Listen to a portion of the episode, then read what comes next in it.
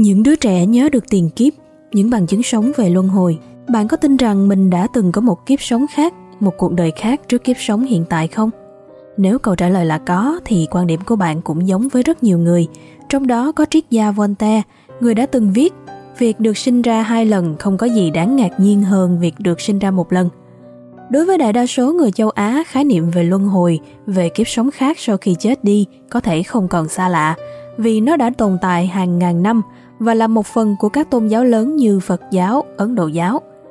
Ngày nay, cùng với khoa học phát triển, niềm tin của con người vào những gì rõ ràng và có thể chứng thực được thường lớn hơn niềm tin vào những câu chuyện tâm linh, những thế lực vô hình hay những bằng chứng không mấy cụ thể của một thế giới nào đó. Thế nhưng cũng nhờ khoa học phát triển mà rất nhiều chứng cứ cụ thể về luân hồi dần được làm rõ bởi các nhà khoa học nổi tiếng trên thế giới. Vô vàng phát hiện về những đứa trẻ nhớ được tiền kiếp đã được công bố trên báo chí và các phương tiện truyền thông từ những năm 1900 đến 1960. Tại thời điểm đó, các thông tin thường nằm rải rác, riêng lẻ và chỉ phản ánh được một vài trường hợp không đáng kể. Chính điều này đã thôi thúc Ian Stevenson, một giáo sư nghiên cứu tâm thần học dành 40 năm cuộc đời để nghiên cứu thực địa, xác thực hơn 3.000 trường hợp về những đứa trẻ được ghi nhận là nhớ về tiền kiếp. Ông đã đúc kết 40 năm nghiên cứu của mình trong cuốn sách Những đứa trẻ nhớ được tiền kiếp, đưa ra 14 trường hợp tiêu biểu và có bằng chứng mạnh mẽ nhằm củng cố niềm tin vào luân hồi cho bất cứ ai vẫn còn nghi ngờ về sự tồn tại của nó. Cuốn sách gồm 11 chương đi từ việc đưa ra các bằng chứng về luân hồi và niềm tin về nó ở khắp nơi trên thế giới, cho đến phân tích cụ thể 14 trường hợp điển hình của những đứa trẻ nhớ được tiền kiếp. Từ phân tích ấy rút ra những đặc điểm chung của các trường hợp thuộc nhóm này. Tác giả Ian Stevenson không ngần ngại chia sẻ những phương pháp mà ông đã áp dụng để tìm hiểu và phân tích từng trường hợp. Cuốn sách còn bàn tới các vấn đề chưa được giải quyết trong tâm lý học, tâm thần học cũng như y học và xem sự luân hồi có thể mang lại giải pháp gì cho những vấn đề này. Từ những phân tích xoay quanh các trường hợp trẻ em nhớ được tiền kiếp, tác giả cũng đưa ra những suy đoán dựa trên cơ sở dữ liệu vững chắc về luân hồi trong tương lai. Ngày hôm nay, chúng ta sẽ cùng xem xét những nghiên cứu này. Niềm tin vào luân hồi không còn xa lạ với nhiều người.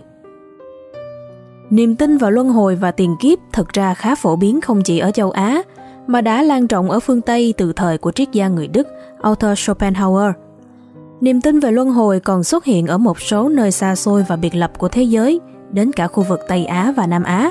Theo Ian Stevenson, rất có thể không phải nó bắt nguồn từ một nơi rồi lan rộng đến nơi khác, mà hẳn nó đã tự hình thành tại rất nhiều khu vực khác nhau trên thế giới vào những thời điểm khác nhau. Rất nhiều triết gia nổi tiếng coi trọng ý tưởng về sự luân hồi và đưa ra những lập luận để ủng hộ quan điểm này, có thể kể đến như Plato, Schopenhauer, Targa, Broad, Ducase. Có vô số điểm khác biệt trong quan điểm có liên quan đến sự luân hồi giữa các quốc gia và các dân tộc khác nhau, nhưng cũng có rất nhiều đặc điểm chung về cách khơi gợi ký ức tiền kiếp, cũng như những câu chuyện của những người có ký ức về kiếp sống trước. Stevenson khám phá ra các phương pháp thường thấy để khơi gợi ký ức tiền kiếp.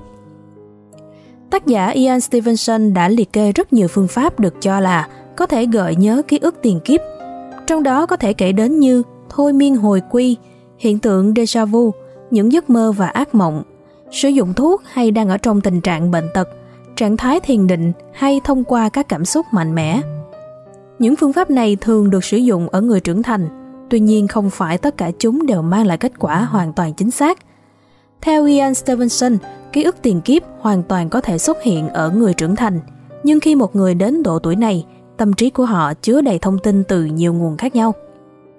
Trong nghiên cứu của mình, tác giả kết luận những thông tin này đều nằm khuất ở những rãnh sâu của tâm trí và có thể người sở hữu chúng còn không nhận thức được mình đang nắm giữ những thông tin như vậy. Tuy nhiên chúng vẫn ở đó và sẵn sàng được khai thác cho những câu chuyện tưởng tượng về tiền kiếp. Việc huy động những ký ức nằm sâu trong vô thức như vậy rất dễ xảy ra khi chủ thể cố ý khơi dậy những ký ức tiền kiếp. Ví dụ như khi sử dụng một phương pháp thôi miên, nhiều người trưởng thành thường tưởng tượng ra những ký ức hơn là thực sự nhớ về tiền kiếp. Họ có thể đưa ra một số địa danh có thực ở tiền kiếp đó, nhưng khá mơ hồ và đôi khi thiếu thông tin có thể xác thực được. Hay với những giấc mơ và ác mộng lặp đi lặp lại, khi thấy bản thân mình mặc một bộ đồ trang phục kỳ lạ tại một nơi xa xôi, thì đó rất có thể là những mảnh ghép của ký ức tiền kiếp. Nhưng những giấc mơ này cũng biến mất dần khi trưởng thành hoặc bị xen lẫn bởi các ký ức hỗn tạp khác. Rất nhiều trường hợp mà Ian Stevenson nghiên cứu và tìm hiểu nói rằng họ nhìn thấy kiếp trước của mình khi đang ở trong trạng thái sốt cao, mê sản hoặc sử dụng một loại thuốc nào đó, hoặc khi đang ở trong trạng thái đau buồn cực độ, hay thậm chí có những người ở tình trạng hoàn toàn tỉnh táo, cũng nhìn thấy những hình ảnh lóe sáng hoặc chuỗi hình ảnh rất có thể là ký ức tiền kiếp. Vì những người trưởng thành có quá trình tiếp xúc phong phú hơn và dài hơn với các nguồn thông tin đa dạng mà họ có thể sử dụng cho những câu chuyện tưởng tượng về tiền kiếp. Đó là lý do mà tác giả Ian Stevenson đánh giá cao những câu phát biểu tự phát của trẻ nhỏ về tiền kiếp. Những đứa trẻ lần đầu nói về tiền kiếp ở độ tuổi khá nhỏ, khi mà tâm trí của chúng chưa tiếp nhận với nhiều thông tin về người đã khuất thông qua các kênh thông thường. Những đứa trẻ nhớ về tiền kiếp chính là quá trình đúc kết và dày công tìm kiếm cũng như nghiên cứu của Ian Stevenson. Vậy quá trình tìm kiếm của Ian Stevenson đã diễn ra như thế nào? Những bài đăng riêng lẻ và chỉ phản ánh lượng thông tin không đáng kể đã thôi thúc Stevenson thu thập và so sánh các báo cáo được công bố cũng như lên đường thực địa và dành 40 năm cuộc đời tìm hiểu về hơn 3.000 trường hợp được ghi nhận nhớ về tiền kiếp.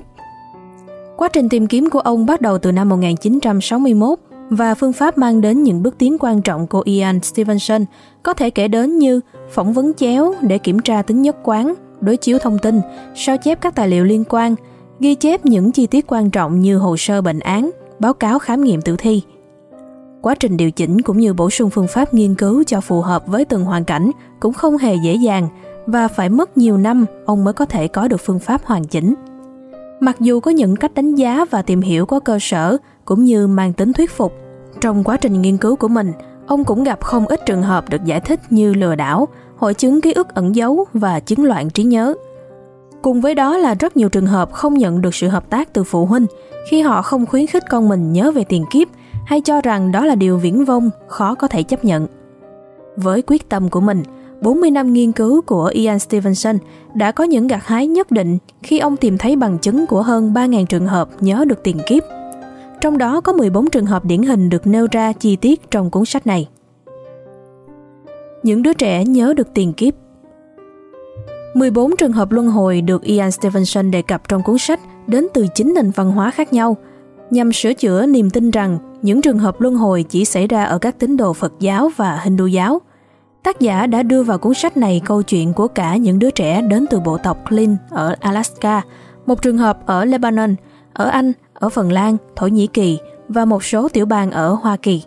Một trong số những câu chuyện về tiền kiếp được nêu ra trong phần này là câu chuyện của cậu bé Gopal, 2 tuổi rưỡi, nhớ được kiếp trước của mình từng là Satipan Sharma, chủ của một công ty dược phẩm tại Mathura, đã bị bắn chết bởi một người anh trai. Khi đến Mathura thì cậu bé cũng nhận ra rất nhiều người và địa điểm mà Sama biết. Ký ức tiền kiếp của cậu bé đã dần mất đi khi trưởng thành. Hay ngư dân Victor Vincent, một ngư dân clean lớn tuổi ở Alaska đã nói rằng mình sẽ đầu thai làm con trai của cháu gái sau khi chết. Ông cho cháu gái mình xem hai vết sẹo, một gần sống mũi và một ở lưng và nói rằng cháu gái sẽ nhận ra ông qua những vết bớt tương tự như vết sẹo này. 18 tháng sau khi Victor qua đời, cháu gái ông Hà sinh một bé trai có hai vết bớt đúng vị trí hai vết sẹo mà Victor đã cho cô xem. Và trong giai đoạn từ 2 đến 3 tuổi, đứa trẻ còn nhận ra một vài người mà Victor quen biết. Cũng như trường hợp của Gopal, những ký ức về tiền kiếp của cậu bé cũng biến mất khi cậu lớn dần lên. Mỗi câu chuyện về những đứa trẻ này càng củng cố niềm tin xác thực về luân hồi, và thông qua 14 trường hợp ấy, tác giả cũng tìm ra những điểm lặp đi lặp lại của rất nhiều trường hợp. Đặc điểm chung về những đứa trẻ nhớ được tiền kiếp là gì? Có 5 đặc điểm chính của một trường hợp hoàn chỉnh. Một lời tiên đoán về sự tái sinh, một giấc mơ, một vết bớt hoặc dị tật bẩm sinh, lời kể của đứa trẻ về tiền kiếp và hành vi tương ứng với lời kể đó. Như trong cuốn sách, Stevenson kết luận các trường hợp thường bắt đầu với một người lớn tuổi, tiên đoán rằng mình sẽ được tái sinh và người này thường tỏ rõ cho thấy mình muốn đầu thai vào gia đình nào hoặc làm con ai. Tiếp đến một người nào đó, không nhất thiết là thành viên trong gia đình, mơ thấy người này đầu thai vào một gia đình cụ thể. Đứa trẻ sau đó ra đời và có những vết bớt hoặc dị tật tương đồng với những vết thương hoặc vết bớt trên cơ thể người đã qua đời kia. Không lâu sau khi biết nói thì đứa trẻ bắt đầu có những cách hành xử và những câu nói liên quan đến người đã khuất. Nhưng không phải trường hợp nào Ian Stevenson nghiên cứu cũng sẽ có đủ 5 đặc điểm trên. Đôi khi chỉ có 3 hoặc 4 và trong đó có một vài yếu tố nổi trội hơn các yếu tố còn lại. Cụ thể, cứ 46 trường hợp của thổ dân thì 10 trường hợp tính cách tiền kiếp lựa chọn cha mẹ cho kiếp sau. Các vết bớt và dị tật bẩm sinh xuất hiện ở khoảng 35% trường hợp. Những phát biểu của những đứa trẻ về tiền kiếp thường xảy ra trong độ tuổi từ 2 đến 5. Mức độ chi tiết trong ký ức tiền kiếp của mỗi đứa trẻ rất khác nhau. Một số nhớ rất rõ và có thể kể rất nhiều, nhưng một số khác lại chỉ có rất ít ký ức về tiền kiếp. Những trường hợp nhớ về tiền kiếp thường có đặc điểm chung về ký ức của kiếp sống trước. Các ký ức này có xu hướng xoay quanh những sự kiện cuối cùng trong cuộc đời đó. 3 phần tư trường hợp khẳng định mình nhớ được đã qua đời như thế nào và nếu nó là cái chết vì bạo lực thì càng dễ nhớ hơn. 14 trường hợp tác giả đưa vào cuốn sách có đến 9 trường hợp nói rằng kiếp trước chết vì lý do bạo lực. Nhiều người nhớ lại những người quen và các vật dụng gần gũi với mình ở kiếp sống trước. Các chủ thể này còn có đặc điểm chung là nhớ được tên của một số thành viên trong gia đình, bạn bè, kẻ thù hay những ai bị giết còn có thể nhớ được tên hung thủ. Thế nhưng, những ký ức tiền kiếp bắt đầu mờ nhạt khi những đứa trẻ bước vào độ tuổi từ 5 đến 8 tuổi. Những ký ức được lấp đầy bằng các trải nghiệm và thông tin mới, và đứa trẻ sẽ phát triển bình thường với một cuộc đời mới. Cũng có một số trường hợp không thể quên đi kiếp sống cũ, ám ảnh với tiền kiếp, khiến cuộc sống hiện tại bị ảnh hưởng.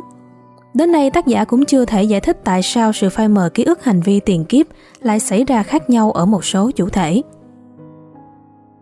Những hiện tượng có thể giải thích bằng luân hồi Từ những phân tích của từng trường hợp, tác giả Ian Stevenson đã chỉ ra rằng những hành vi bất thường thời thơ ấu, những kỹ năng khác thường và hành vi chưa từng được dạy, chứng sợ hãi tuổi thơ, mối quan hệ giữa cha mẹ và con cái, thái độ gây hấn vô lý, những vết bớt hay dị tật bẩm sinh – Tất cả những điều này hoàn toàn có thể giải thích bằng luân hồi. Tác giả cũng đề cập đến những hoàn cảnh tạo điều kiện hoặc cản trở luân hồi và lý do tại sao không phải ai cũng nhớ được tiền kiếp hay nhóm người nào có khả năng nhớ được tiền kiếp nhất hay địa điểm, môi trường, xã hội tác động như thế nào đến việc nhớ lại tiền kiếp. Cuốn sách Những đứa trẻ nhớ được tiền kiếp còn giúp khẳng định niềm tin vào luân hồi và cũng đưa ra những trở ngại ngăn cách con người tin vào luân hồi – cùng các suy đoán về tiến trình luân hồi trong tương lai. Tất cả những gì chúng ta có đến thời điểm hiện tại vẫn là ngắm nhìn qua khung cửa sổ mờ. Tuy nhiên, một bản phát thảo thô sơ vẫn có giá trị hơn một tờ giấy trắng.